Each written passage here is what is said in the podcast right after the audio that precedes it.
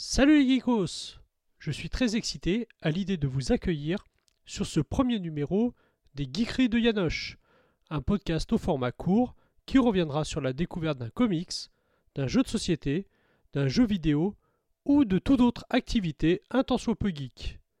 En quelques minutes, je vous ferai un retour sur mes impressions afin de peut-être vous donner vous aussi envie de découvrir ce produit. Ou pas. Alors, pour ce premier numéro consacré au jeu de société Everdell, on chausse ses chaussures de marche, on prend son sac à dos et c'est parti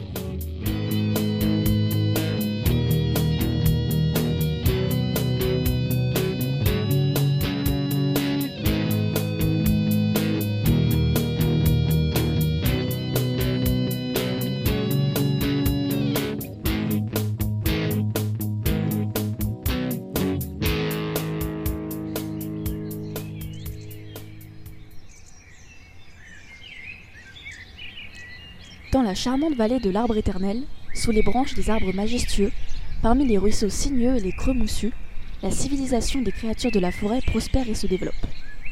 Depuis que le célèbre aventurier Corin que sans fin a découvert le royaume caché depuis longtemps, les citoyens ont prospéré à l'abri de l'arbre éternel.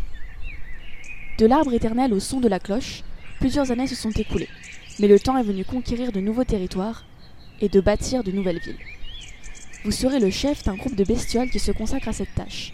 Il y a des bâtiments à construire, des personnages à rencontrer, des événements à organiser, l'année va être chargée.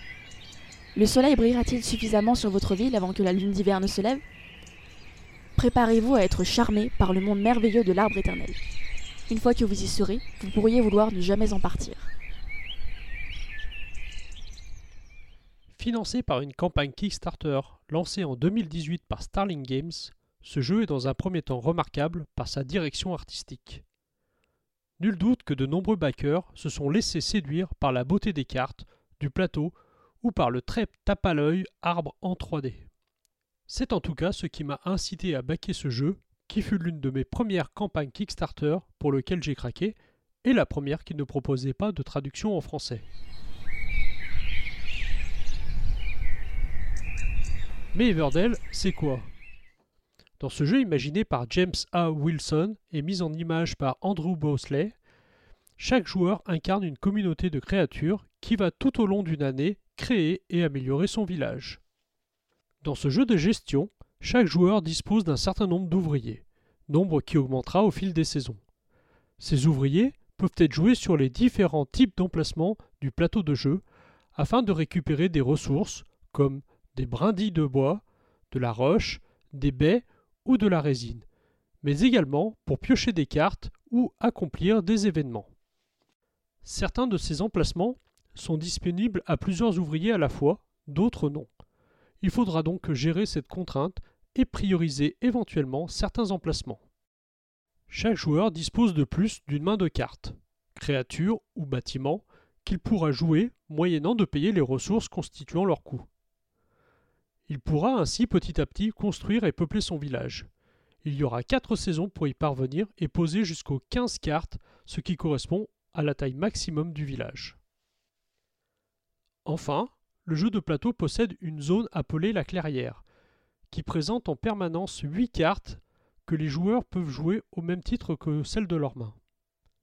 À la fin de la quatrième saison, on compte les points de victoire rapportés par les cartes du village et les événements réalisés.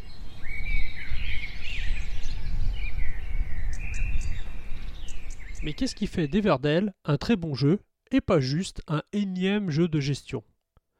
Tout d'abord, le principe des saisons est assez original. Comme évoqué un peu plus tôt, la partie se déroule en quatre saisons. À la fin de chacune d'entre elles, les joueurs récupèrent leurs ouvriers posés sur le plateau, gagnent de nouveaux ouvriers et appliquent les potentiels bonus liés à la fin de saison. Ainsi, un joueur peut entamer sa deuxième saison alors que les autres joueront toujours la première. Les joueurs ne récupèrent donc pas tous leurs ouvriers en même temps. Et cela veut donc dire que tous les emplacements du plateau ne se libèrent pas tous en même temps, contrairement à ce qui se fait habituellement dans les jeux de gestion. Cela ajoute une contrainte assez originale que l'on rencontre que très rarement dans les jeux de gestion. Ensuite, le jeu conjugue à merveille le principe de pose d'ouvriers avec le jeu de cartes. Si durant les premières manches, vous pouvez sembler limité par votre faible nombre d'ouvriers disponibles, vous aurez cependant tout ce qu'il vous faut pour construire votre moteur et pour permettre, sur les dernières saisons, d'engranger des points, réaliser des combos et ainsi vous mener à la victoire. Le jeu utilise également le principe de chaînage, présent dans des jeux comme Seven Wonders, qui permet de poser gratuitement certaines cartes si on dispose de la carte qui permet justement d'effectuer ce chaînage. Certains emplacements et événements sont tirés au sort lors de la mise en place du plateau de jeu, ce qui permet d'assurer un peu de renouveau à chaque partie et assure ainsi de la rejouabilité. Enfin, le jeu a une direction artistique tout simplement incroyable. Le jeu est magnifique, que ce soit le plateau, les cartes, les jetons ou l'arbre 3D qui, même s'il n'est pas très pratique à 4 joueurs, donne un charme indéniable au jeu. A noter que le jeu propose un très bon mode solo et plusieurs extensions, mais cela nous en reparlerons plus tard.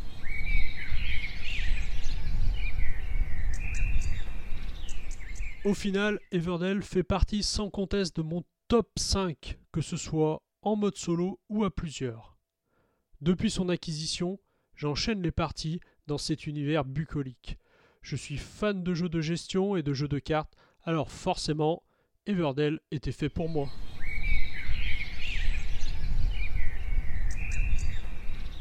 Everdell est donc un jeu Starling Games, localisé en France depuis peu par Matago. C'est un jeu de gestion pour 1 à 4 joueurs à partir de 14 ans pour des parties de 30 minutes à 1 heure. Vous le trouverez dans toutes les bonnes boutiques de jeux pour 54 euros environ. Sur ce, je vous laisse et je m'en retourne de ce pas me promener dans la forêt d'Everdell.